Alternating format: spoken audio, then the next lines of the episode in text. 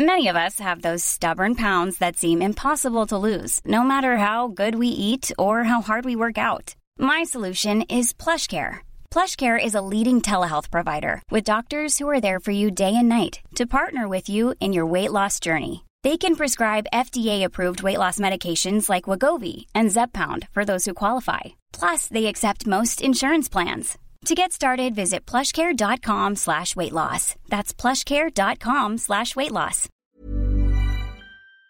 You can now support Ghost Maps on Patreon and buy our official merchandise on Redbubble. Simply look for We Are Hantu or click the links in the description. Ghost Maps Entry 49 Hillview Avenue, Singapore.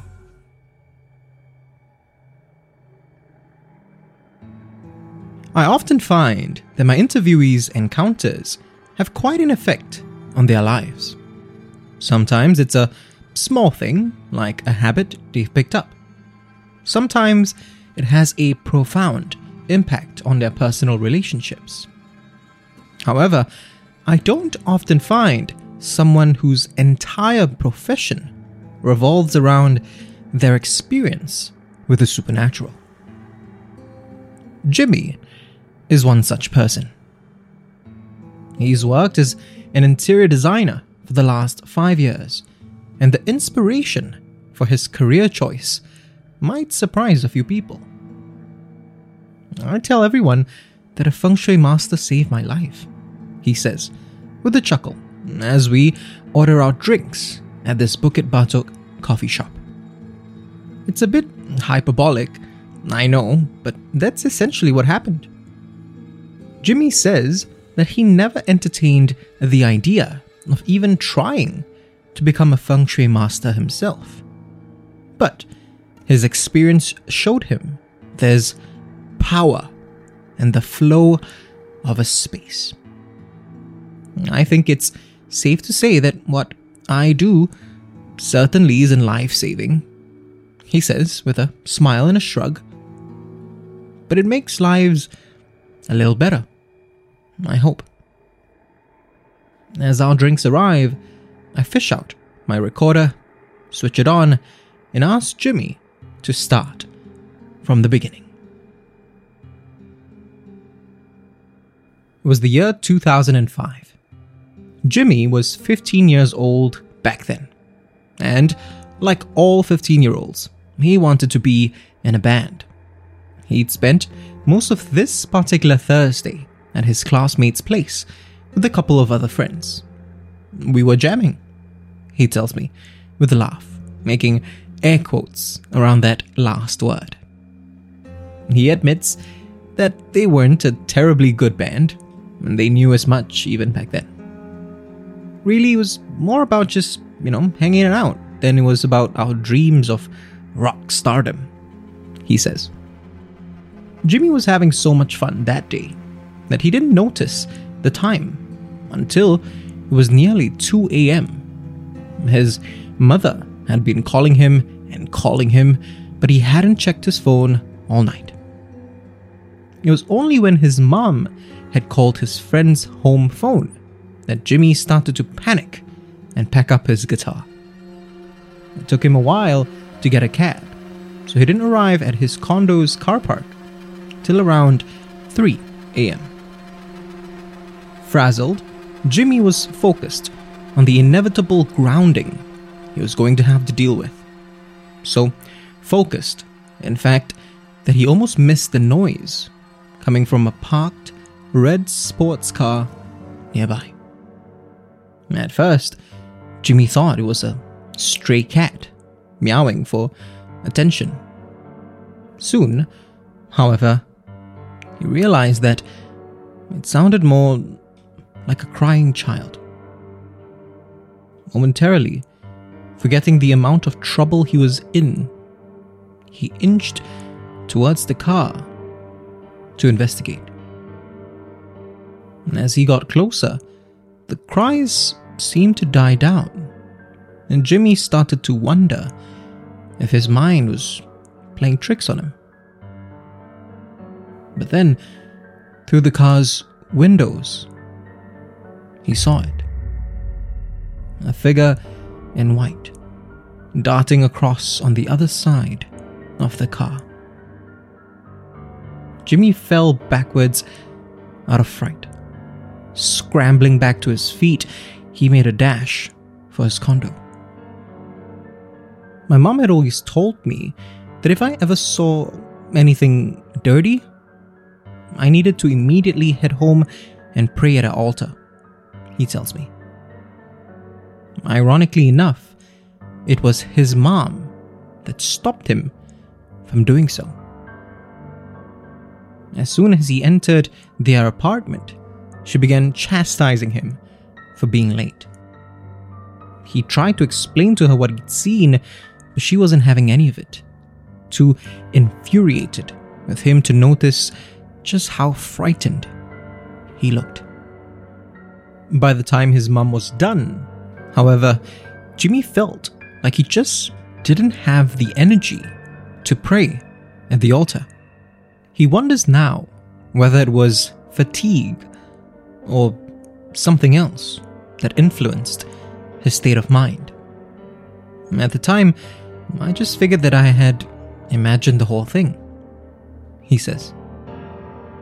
He'd soon find out just how wrong he was.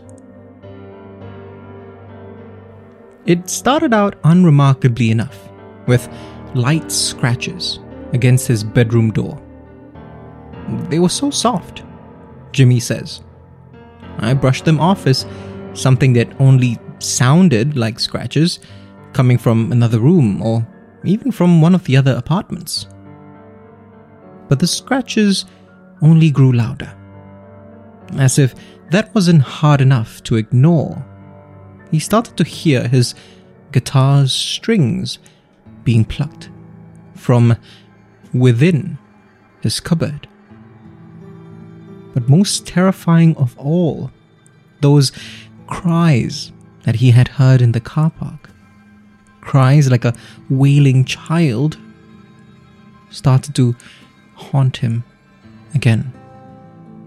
He knew that none of the neighbors on his floor had kids and there was no way he could hear cries that clearly from any other floor. Certainly not while his windows were shut. It wouldn't be a constant barrage, Jimmy explains. Sometimes I could go an entire month with nothing happening. Sometimes it'd be one thing after another for weeks on end. It wasn't enough to completely unnerve him, just enough to keep him on edge. I had trouble sleeping sometimes, but I couldn't completely believe what was happening to me, he says. I think that was what it wanted. For me to question my own senses. This carried on for a whole year and a half, culminating on a night when he was alone at home. Jimmy was watching television, flipping aimlessly through cable channels. His mom was at her friend's place, and his dad was out of the country for business. In the time since that initial encounter, Jimmy had learned to live with all the strange noises. It wasn't so much that I'd become less on edge, he tells me. It's more like being on edge was almost normal for me at that point. When he finally switched the television off and the screen went black, for the first time since that fateful night, he thought, no, he knew he saw it again. The figure in white dashing just behind him and right into his bedroom. This time, he got a clearer look at it, almost as if it wanted him to see it for what it was. Long, black hair mostly shrouded its face, but he still managed to catch a quick glance at its features. He saw its sickly green skin. He saw its cold, dead eyes. And he saw its sharp, jagged teeth framed in a malicious grin. Jimmy dashed out of his home and waited downstairs in the lobby for his mother to return. He wasn't sure what to tell her, or even if he should say anything at all. For all her talk about praying at the altar, I don't think even she would have understood, he tells me. However, Jimmy knew that his dad had invited a feng shui master to come over in a couple of days. His father's business had not been doing well for some time. Interestingly enough, for the last year and a half, actually. Jimmy's dad had hoped that the master could help improve his luck. And when the master was done giving his father advice, Jimmy hoped that he would help him too. So, for the next few days, Jimmy either stayed over at a friend's place or crashed on the couch in the living room. Anything to spend as little time as possible in his bedroom. On the day itself, the feng shui master, a man in his late 50s, smiled politely as he walked around the apartment. He would tell Jimmy's father to move this chair to another part of their home or shift that table's alignment. He'd say how doing that would bring greater luck in business and doing this would improve personal relationships. Everything seemed fairly ordinary until the older man passed by Jimmy's bedroom. The master stood just outside of it, staring intently in, his polite expression replaced by a grave look. When he finally turned back to speak to Jimmy's father, his tone was level, but his countenance remained grim. He advised Jimmy's father to rearrange some of the furniture in the bedroom and added that he should place a religious ornament above the air conditioner.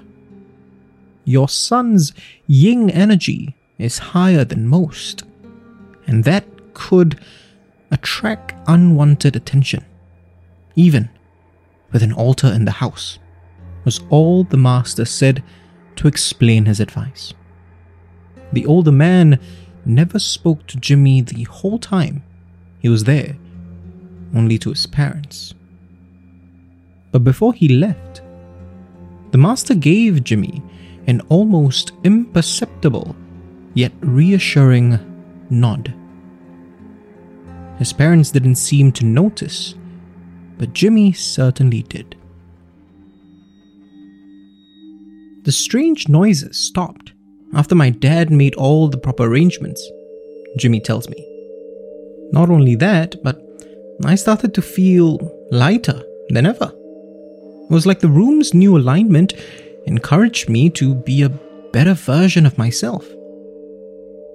Jimmy kept jamming with friends, but he also figured out how best to balance that with his studies. And that, of course, eventually helped him to start and succeed in his career as an interior designer. I ask him what he thinks really turned things around for him.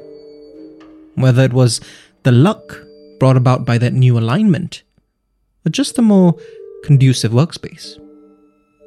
He thinks about this for a second, then smiles. At the end of the day, does it really make a difference? He asks. No, I tell him. No, I suppose it doesn't. If you want to discover more of Southeast Asia's other side, subscribe now and follow us on social media at We Are Hantu. You can also buy official merchandise on Redbubble and be one of our supporters on Patreon. Ghost Maps is recorded on Audio Technica mics.